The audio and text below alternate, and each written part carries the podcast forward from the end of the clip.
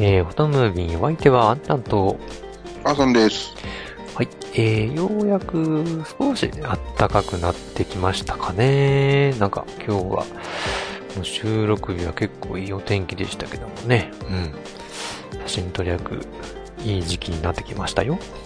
うん、ただ、まだやっぱりちょっと風が冷たいですよね、新潟はう。ん。まだね、ちょっと寒いですね。雪もね、っと今週降ったりしましたし。うん。うん。ねえなかなかね、ちょっと雪、もう本当にたまたま私仕事で行ってた先がもう一日雪で、うん。なかなかもう結構大粒の雪が降ったり、もう道が混んだりね、うんうんうん高速で事故ってたりとか結構すごいことになってましたけど、そうですね。今年はなんか事故も多いのかな、気のせいかね。うん、ななんかね、忘れた頃にね、多分もうこれで最後の一振りなんでしょうけど、うん。やっぱりちょっと気候がやっぱおかしいから、やっぱなかなか人間の方も対応するの難しいんですかね。ね寒暖の差も激しいですしうん、ね。ねえ、本当に。まあちょっとね、季節外れの雪は逆にね、写真撮り行くのはいいんですけどね、ちょっと不謹慎ですけども、うん、ロケーション的にはいいんですけども、まあ気をつけながら、えーっとね、これから暖かくなってきますけども、皆さんも写真をどんどん撮り行きましょう。ということで、えー第160回フォトムービンスタートです。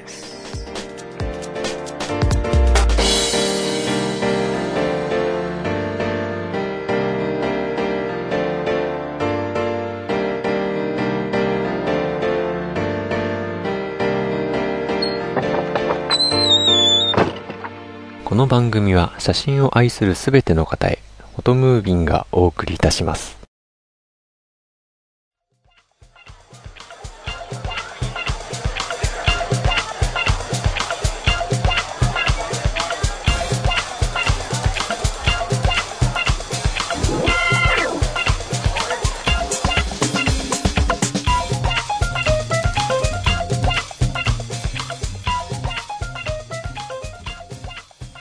ということで、えーっと、前回の CP プラス行ってきた話の、えーっと、もうちょっとこぼれ話というかですね、まだまだちょっと話しきれなかった部分がありますので、今週も CP プラス2017ネタでございます。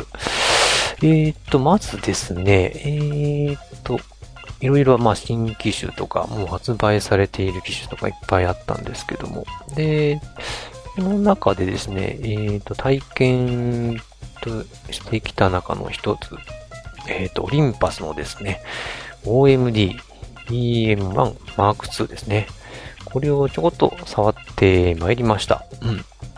で、どどうでした？うん。でですね、そこ、まあ、その、なんですかね、カメラとですね、あの、セットがありましてですね、あの、バスケットボールをその目の前で、ダンクシュートみたいなやつですね、をするシーンをですね、撮れるっていうシチュエーションになってたんですね。うん。えー、えうんじゃあその、え、その場でじゃああの、うんコート、コートじゃなくてあの、なんだろう、じゃああのバスケットゴールですね。いやうん。ト、ゴゴールがあって、うん誰かがこう、そうそうあれなんです。あの、ちゃんとシュートしてるっていう、そうそういう。そうそう。そうなんですよ。うん。へえ何人かの人がですね、こう、どんどんどんどん、あの、シュートしていくっていうところを撮ることができると。で、まあ、ね、OMD とかって結構動画とかも強いですし、連射性能もかなり上がってるんです。まあ、そういうとこのアピールにもなってましたね。うーん。ああ、いや、そのスポーツ系の写真でも、あの、しっかりついてくるみたいな、AF が速いとかなんかそういう類ですかね。うん、そうです、そうです。へえどうしても、うん、ミラーレスとかだとやっぱりスポーツ写真は向かないとかね、言われてますし、なかなかね、難しいとか言われてますけどね、いや実際使ってみるとね、いや、本当に遜色ないぐらいね、本当にバシャバシャバシャバシャ撮れますよ。うん、びっくりするぐらい。ううんん。下手な一眼レフ、ちょっと一昔とかね、二昔前の一眼レフカメラより多分早いんじゃないかなと思うぐらい。うん、すごい追従ですしね。うん。でもなんか私逆にイメージでいくとあれですね、あの、ミラーレス機の方がなんか、特にマイクロフォーサーズとかだと割と AF も速い印象もあるし、うん。で、あの、なんだっけ、レンズもね、あの、なんだっけ、結構こう寄れるっていうか、あの、うんうんセンサーちっちゃいから、うん。うん、っていう印象があったんだけど、うん。まあまあ、今のやつはね、もっと多分、連射性能もいいでしょうしね、うん AF も速かったりとか、そうですよ。ほんとすごいです。びっくりしますよ、やっぱり。うん。普段使ってるカメラがちょっとね、あの、もうかなり古いものになってるのもあるんですけどね。やっぱね、ギャップを感じますね、最先端な機種とね。うん。びっくりですよ。うん。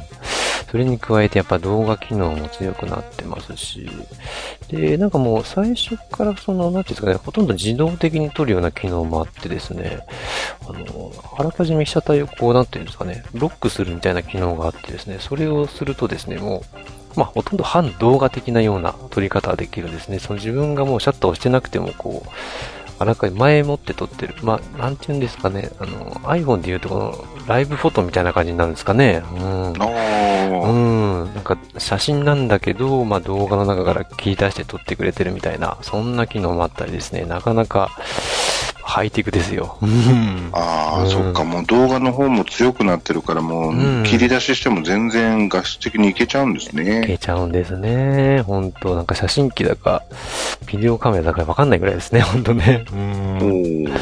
や、びっくりですよ。うん。で、やっぱり携帯性もいいですし、で、やっぱり、あの、やっぱりフラッグシップということで、まあ、グリップとかもね、操作性もいいですしね。うん。ちょっと気になりますよ、これも。うん。なかなかあと、うんあれですよね、システムがちっちゃくできるっていうのはいいですよね。うん、やっぱそこ大きいですね。う。うんん。やっぱ一番レフ持ってて大変なのはやっぱ携帯性の 大変さが一番ね、うん、ネックですからね。うん、そうですよね。うん。ボディもレンズもやっぱり小型化できるっていうのがいいですし、やっぱ何よりオリンパスはあの、防人防的がやっぱり一番優れてるので、どんな環境でもね、やっぱ持っていけるっていうのも強いですからね。うん、そうですよね。それこそ、前、お話出したことあるかもしれないですけど、やっぱり知ってる人で、あの、山登りが趣味な方が、うん、うん。ずーっとなんか昔からオリンパスがいいって言って使ってる方は知ってますけどね。ああ、なるほど。うんうん。山とかね、そういうとこにはやっぱりいいですよね。うん、なんかね、ちょっとこう天候が悪くても、なんか安心して持っていけるし、結局、道具がね、やっぱ軽い、軽いとか小さいとかなれば、うん。ね、その分負担も減るからっていうんで、そうですうね。ん、使ってるんだっていうのを聞いたことありますけどね。うん。じゃあそういうのは今でも引き継がれてるわけですね。やっぱりね。うん。うんあいいですね。うん。本当ね、まあ、これも含めて、なんかミラーレスやっぱ1台欲しくなりますね。うん。おーまあ、ちょっとね、お値段とご相談って感じですけどもね。うん。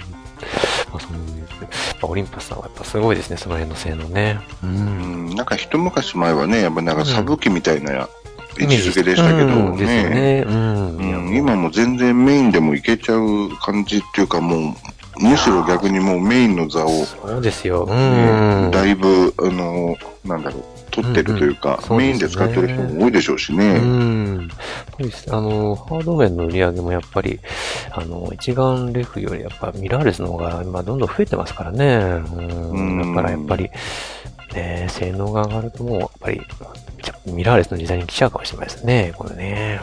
うん、まあそうですね。そんだけ、なんだろう、動きの速いのも取れるってなれば、うんうん。ねえ、まあまあ大きいカメラを使う理由はまた他のあれになっちゃいますもんね。そうですなんね。か、うん、どうしてもセンサーサイズが大きい方がいいとかねうん。そうですね。なりますよね。うん。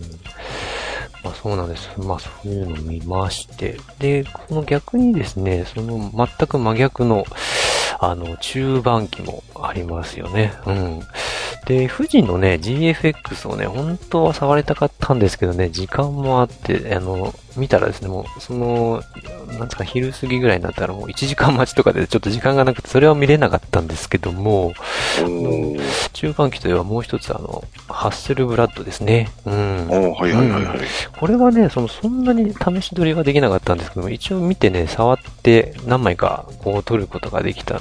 まあ、感触だけ触ることできたんですけどもね、これはやっぱすごいですよ。あの、本当あの、中盤サイズなんですけど、本当えー、っと、オリンパスの OMD、まあ、今言った EM1 よりはもちろん、まあ、一回りぐらい大きいですけども、ほんと軽量で、あの、中盤サイズかっていうぐらいね、ほんとびっくりするぐらい軽くて、あの、コンパクトでしたよ。うん。へえ、なんかね、見た感じでいくと結構、結構どっしり感があるように、うん、見えますけどね。ねそうなんですよ。なので、富士フイルムの XT、今2ですかね、うん、とよりちょっと大きいぐらいのイメージだと思ってもらえればいいんじゃないですかね。うん。さすがにね、レンズは大きかったですけど、本体自体はね、そんなにね、大きくなくて、やっぱりね。で、ちょうど、あの、持った感じもね、いい感じで、これ携帯できて、中盤サイズで取れたら、ほんとすごいですよね、と思って。うん。まあ、さすがにね、値段が値段なので、とても手は出ませんけど、うん、やっぱ時代はこう、コンパクトで、高画質にどんどんなっていくんじゃないですかね、パパね。うん、んまあやっぱりね、なんだかんだ言って、あの、小さい軽いっていうのはもう、一番の強みですもんね。ねえ、本当ですよ。いや、まさすがに中盤まではね、無理ですけど、フルサイズでやっぱこのぐらいの大きさで取れるとなったら、やっぱり欲しくなっちゃいますね。うん。まあ、今、フルサイズでコンパクトだっていうと、ソニーさんぐらいですかね、あるのはね。うん、ああ、はいはいはい。ねえ、やっぱその辺やっぱちょっと欲しくなっちゃいますね。ぐらっときちゃいますね。ほんとね。うん。うん、それだけやっぱり、コンパクトは、操作は重要ですね。うん。はい。で、うん、まあ、それとはまた、対照的な、あの、キャノンさんの EOS1DX Mark II を一応触ってきたんですけれども、うん、やっぱりこれ、もう超重たかったですね。当たり前ですけど。まあ、うん、そそれはそうですよね。そのぐらいまでじゃあ、うん、ある程度ボディの重さがないと、でっかいレンズもつけられないっていう、そういう問題もあるでしょうしね。そうなんですよ。うん。まあ、ただですね、さすがにキャノンさんのフラッグシップということで、重さはね、まあそれはしょうがないとして、でもただね、使い勝手とかね、操作性とか機敏性とか、やっぱりね、うーん、フラッグシップだけあって、やっぱ、なんか、パッと触ってすぐ使えて、もうなんか、撮りたいものがね、すごく撮れるっていう。またそのね、レスポンスの最強、最強というか、うん、凄さっていうのをやっぱ体験できましたね、その場でね。うん。やっぱり、あれですかね、あの、キャノンユーザーさんはすんなり入れるようなインターフェースになってるんですかね。そうですね。キャノンさんってね、多分なんですけどね、ほとんどね、インターフェースみんな一緒なんですよね。あの、フラッグシップからのエントリーモデルまで。大きく変わんないんですよね。あまあ、細かいところはね、もちろん違いますけども、まあ、メニューとかね、まあ、操作ボタンの配置もね、かなりもうほとんど近いので、多分ね、キャノンさんユーザーは、もうどこのなんていうんですかね、あの、コンパクトカメラもそうですし、フラッグシップになっても、ね、使い勝手はね、ほとんど変わらない。まあ、逆に言うとね、あの、なんか感動がないって言えば感動がないですけどね。うん。うん。画質がまあもちろん上がるのは当然なんですけども、まあ操作性とかその機械を買った時の感動はね、多分ちょっと他のメーカーに比べるともしかしたら少ないかもしれないんですけどね。まあ逆に安心して使えるっていうのもありますけどね。うん。うん。まあでも結構ね、うん、そういうインターフェースってあのメーカーによってだいぶこう色分けというか、うんうんうん、うん、同じメーカーであれば割とすんなり行きやすいっていうのもあるかもしれないですけどね。うん、そうなんですよね。うん。あの、まカメラとかね、あの、機種が変わ、あの、グレードが変わるともう全く操作系が変わっちゃうものとか結構ありますけど、そういうものがないっていうのは逆にまあ安心してね、ステップアップとかもできますし、まあそういうとこではね、やっぱキャノンさんさすがだなって思いましたし、あの、デモであの、なんていうかね、スケール、うーんと、電車のこう、おもちゃみたいなのがこう、かなり結構なスピードで走ってるのがあったんですけどね。うん、それをこう撮るシチュエーションの設定がされてたんですけども、やっぱりですね、あの、EOS の M5 と M6 もあったんですけども、やっぱり、それももう悪くはないんですけどもね、やっぱりね、フラッグシップの、うん、素晴らしさというか、やっぱそういう、なんていうかね、小さいものでも、ものすごい機敏に追っていけるっていうんですかね。うん。やっぱりその、やっぱ凄さというのをね、やっぱ実感できましたね。うんえー、っていうか、あの、あれですよね、うん、あの、キャノンの、なんだっけ、ミラーレスですよね、うんうん、え、EOS-M っていうと。そうですね、うん、そうです、そうです。うん、とか、5とか6とかまでもう来てるんですね。ああ、そうなんですよ。でね、ちょっとここ分かりづらいんですけどね、EOS のね、前の M3 っていうのがあったんですけど、それのバージョンアップが M6 で、で、なんか M、M5 はね、あの、なんかその EOSM シリーズの、まあちょっとフラッグシップ的な、うん、ちょっとね、またちょっと微妙にね、この数字じゃないなんかね、微妙なランク、ランクっていうんですかね、グレード分けみたいなのがあるんですよね。うん、ちょっと分かりづらいんですよね。うん。M5 の方が、あの、もう、EVF も最初からついてて、あの、まあ、どちらかというとフラッグシップ寄りな感じですかね。うん。で、M6 の方は、あの、EVF はまた別になってて、その M3 からのちょっとステップアップみたいな感じになってて、性能的にはなんか M6 の方がもうやっぱ新しいのでちょっといいみたいなんですけど、うん、なんか若干その辺分かりづらいんですけどね。うん。そんなような、ね、うん、になってるみたいですね。うん。やっぱり、両方 APS-C なので、うんと、今使ってる私の一眼の EOS キスも APS-C なんですけど、やっぱり、もう画質の面でもうかなり上がってるので、うん、コンパクトだったら、うん、一眼の APS-C を買うよりはミラーレスのやつ買った方がいいんかななんて思いますね。うん、なるほどね。うん、やっぱり、ねコンパクトなのはやっぱね、また繰り返しになっちゃいますけど、やっぱ大きいですね。うん。うんやっぱり持って歩く負担も減りますしね。そうですね。なんて特に取り歩きのがメインなので、やっぱり、うん。ねやっぱり一番そこ大事ですね、今度からね。うん、重要になってきますね。うん。こんな感じですね。はい。で、えー、と、まあ、機械の話はこのぐらいですかね。うん。あとはやっぱりあの、まあ、カメラと映像の祭典なので、去年ぐらいもあったのかなやっぱりあの、ドローンさんの有名な DJI さんとかも、面白かったですよ、結構。うん。さすがにドローンはね、あの、操作できなかったんですけどね、あの、ネットで囲った中でこう、デモ機がね、こうビンビンビンビン飛んでたんですけどね、やっぱすごいですね、間近で見るとね。うん、ものすごいスピードで結構なレスポンスで動く。びっくりしました、やっぱ生で見るとね。うん。うん、でもああいうのも結構、まあね、私やったことないですけど、うん、結構操作も大変なんでしょうね、きっと。ね、難しそうですよね。うん。うんなんかさ、まあ新しいのはなんか賢くて操作不能になったりするとね、自動的に帰ってくるとかそういうのあるみたいですけど、やっぱりね、自分、やっぱりなんかあったら大変ですからね、うん、あれだけのものが落ちてきます。ね、今一眼レフとかね、付けられるやつも出てますし、かなりね、間近で見ると大きいもんですからね。うん。低いですよ。うん。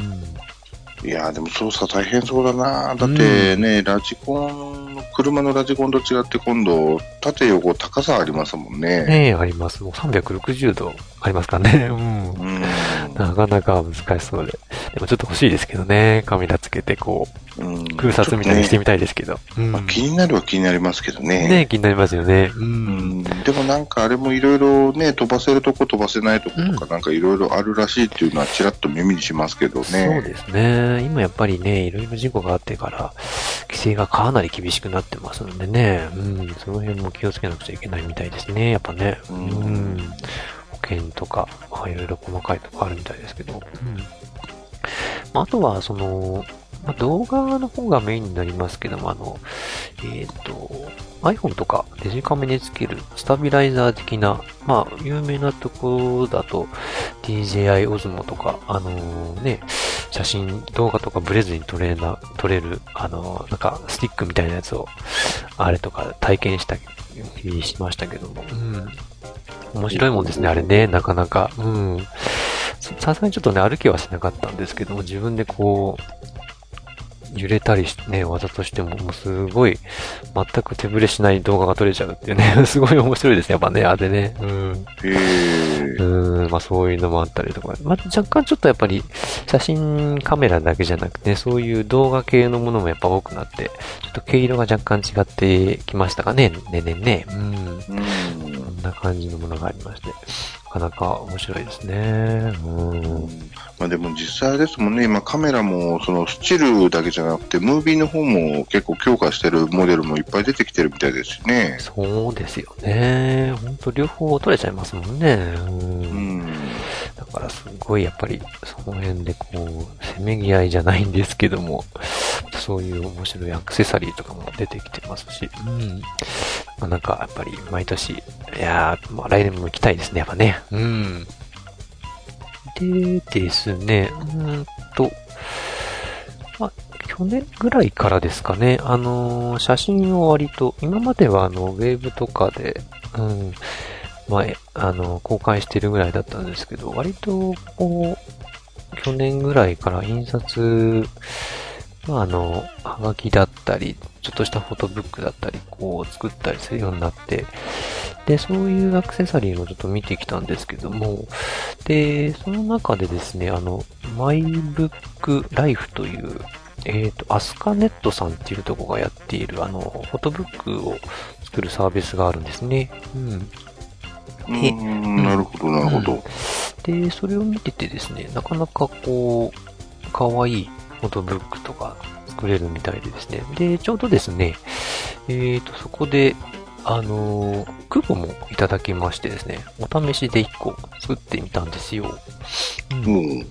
で、それで作ったのがですね、えーっと、万年カレンダーのですね、フォトブックじゃないですけどね、うん、あの、365というですね、あのー若干縦長の真四角に近い状態の、あの、万年カレンダーですかね。うん、写真で作る万年カレンダーということで、あのうん。うん。366枚の写真を毎日日替わりで見れるカレンダーが作れるっていうサービスなんですね。うん。うん。これ、この、と私のブログの方であの、ちょっと、えっ、と、レビューを書いたの、後でリンク載せておきますけども、なかなかこれ、あの、実際に作ったもの届いたんですけどね、これ、紙の質感もなかなか厚みがあってですね、あの、写真もね、結構いい質感で、これはなかなか、ちょっとしたプレゼントにもいいんじゃないかっていうね、あの、日めくりカレンダーができて、なかなか面白いも商品です。なあんまりこの、ないですよね。あの、366枚も印刷するものって。普段ね、フォトブックでもそうですけど。ううん。そうですうね。ん。まあ、ちょっとフォトブックではないものの、この、写真を毎日何か撮ってる人とか、まあ、インスタとかでも結構ね、毎日上げてる人とかいっぱいいると思うんですけども、うん。うん。そういうものをこう、日めくりカレンダーにして、ね、あのー、日めくりカレンダーの写真はちょうど真四角になってるので、でインスタで使ってる人なんかもいいんじゃないかと思うんですけども、こういう面白いね、あの、えー、写真サーあの、作るサービスがあったりですね。あとはですね、シールスタンドというね、なんかね、スタンドのところに写真がシールになってるんですね。あの、あの、普通のシールじゃなくてですね、あの、何回も剥がせる、ポストイットみたいなシールみたいなのが作れるんですね。はい。なので、まあ、そのままこう、スタンドとして飾ってもいいし、そのお気に入りの写真を撮って、まあ何かに貼ったりとかもできますし、他にもですね、まあ、カレンダー、もう一つ種類があったりとかですね、あのポストカードみたいな、えーとね、フィルムの、なんていうんですかね、えーと、フィルムってこう上に四角いなんか穴が開いてるじゃないですか。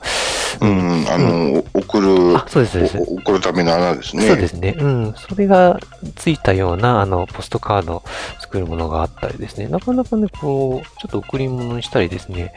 するにね、かわいいね、フォトブックが作れるサービスなんですよ。うん。えー、これあれですよね、うんこの、なんだっけ、その、ポストカードのやつうん。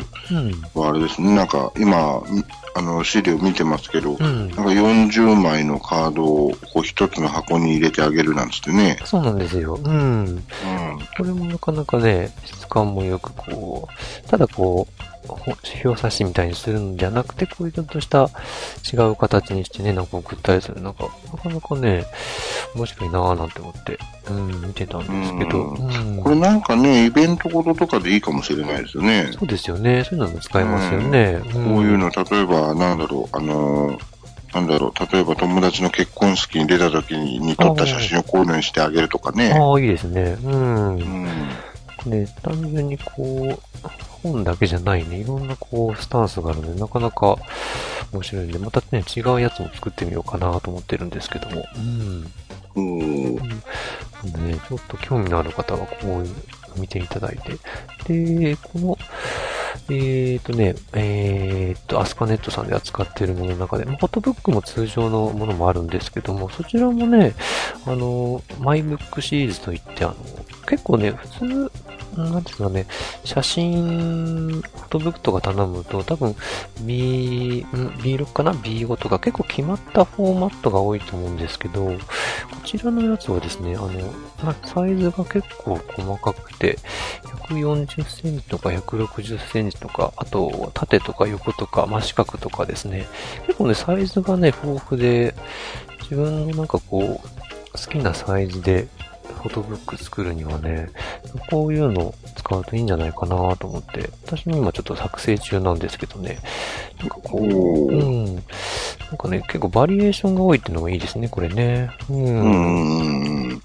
そうですね。大体ああいうのってもう決まりきった、その枚数もそうだし、うんね、サイズもそうだし、そうなんですよねね。下手するとレイアウトももう決まっちゃってるようなのもありますしそうね。なんですよ。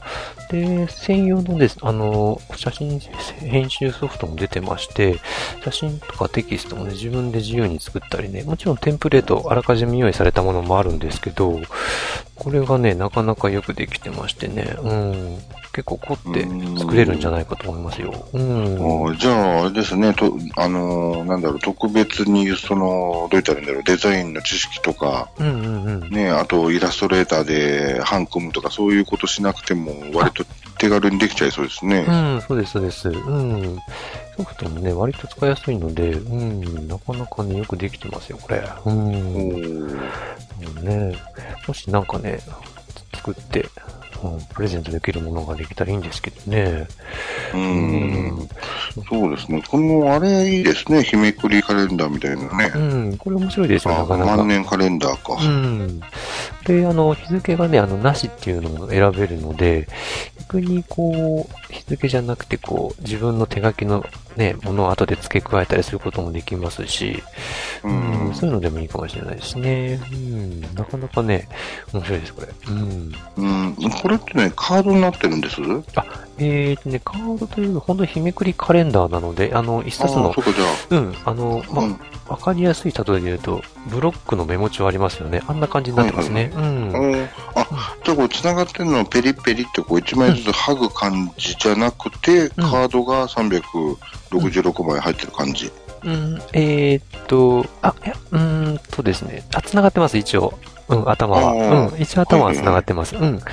なので、簡単にペロンって剥がせますね。うん。あー、なるほど、なるほど。うん。こんな感じになってますね。はい。結構ね、とてつき、結構な分厚いのでびっくりしました。当たり前ですけどね。うん。366枚は伊達ではありませんね、さすがにね。うん。うん、そうですね。これ見るとあれですね、寸法、これ厚みで言ったら、あのーあれですね、ご56.5ミリって書いてありますもんね。うん、ありますね。結構ありますよ。うん、ずっしりしてます。うん。これ、送られたら結構面白い。受けるかもしれないですよ。なかなか最近こういう万年カレンダーって見なくなりましたからね。うん。うん、そうですね。昔はよくね、なんか格言が書いてあるカレンダーとかありましたけどね。ありましたね。毎日巡って。うん、ありました。あとみカレンダー自体もね、最近あんま見なくなって、私自身がね、カレンダー使ってないっていうのもありますけど、うん、やっぱり送ったり送られたりすることが少なくなりましたからね。あでもこれ見るとあれですね、ここの商品自体も今年の2月からみたいですね。うん17年の2月1日から出てるみたいだから。あ、そうですね。割と新しいんですね。うん。うんうんうん。本当出たばっかですね。うん。おー逆にいいかもしれないですね。こういうの。ちょ、ちょっとこう、洒落た感じの。そうですね。う。うんん。面白いです。まあ、ちょっとね、366枚用意するのは なかなか大変ですけども。うん。うんまあ、手始めに他のね、ちょっと枚数の少ないものからやってみても面白いと思うので、うん。あぜひ、まあこういうものもありますので、なんか記念品とかね、ちょっと変わったフォトブックとか作ってみたいという方は、ちょっとチェックしてみてはいかがでしょうか。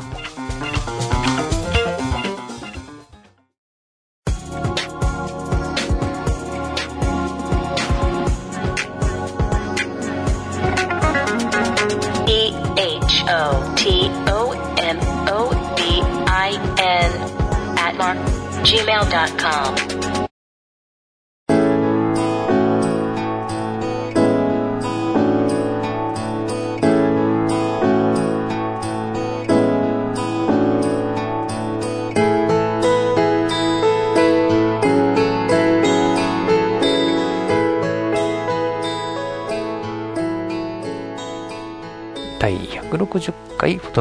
かがでしたでしょうか？えー、ここでプレゼントのお知らせです。えー CP プラス2017で、えーもらってきたノベリティグッズがいくつかありますので、えーこちらの方を今回プレゼントしたいと思います。えーと、まずはですね、一つ目が、元横浜の缶バッジですね。それと、えーと、もう一つが CP プラスのクリーニングクロス。で、もう一つが、はい、えー、サンディスクの、まだ開封してないんですけどね、確か、えー SD カードケースだったと思います。はい。そしてもう一つ最後がですね、えっ、と、OMD とロゴが入っている。これもね、確か SD のカードケースだったと思います。えーこちらの4点を、えープレゼントしたいと思いますので、えーとですね、もしご希望の方がいらっしゃいましたら、フォトムービーの方まで、えっ、と、メールをください。えっ、と、メールの宛先は、フォトムービンアットマーク Gmail いつものとこですね。または、えっ、と、ブログからのメールフォームからお送りください。えーご希望の方はですね、住所とお名前、えーを送ってくださいね。そして、えっ、と、コメントなどもいただけると嬉しいです。はい。これ、あれですかね、応募の締め切りとかは、あの、ブブログかなんかに上げておくことにします？そうですね。えー詳細の方は、えーブログの方に記載しておきますので、プレゼントご希望の方は、えーそちらをご覧になって、どしどし応募ください。お待ちしております。ということで、この番組からは皆様からのお便りをお待ちしております。また、お題の写真を投稿する指令写真のコーナーへの投稿もお待ちしております。えー今の、今回のテーマは、えー四角い写真ということで、テーマに沿った写真なら何でも OK です。メールまたはブログのメールフォームからお送りください。インスタグラムの方でもお待ちしております。ハッシュタグは指令写真046です。メールの宛先は、フォトムービーアットマーク gmail.com 次は photomobin アットマーク gmail.com です。それではまた次回お会いいたしましょう。お相手はあんちゃんと、あんさんでした。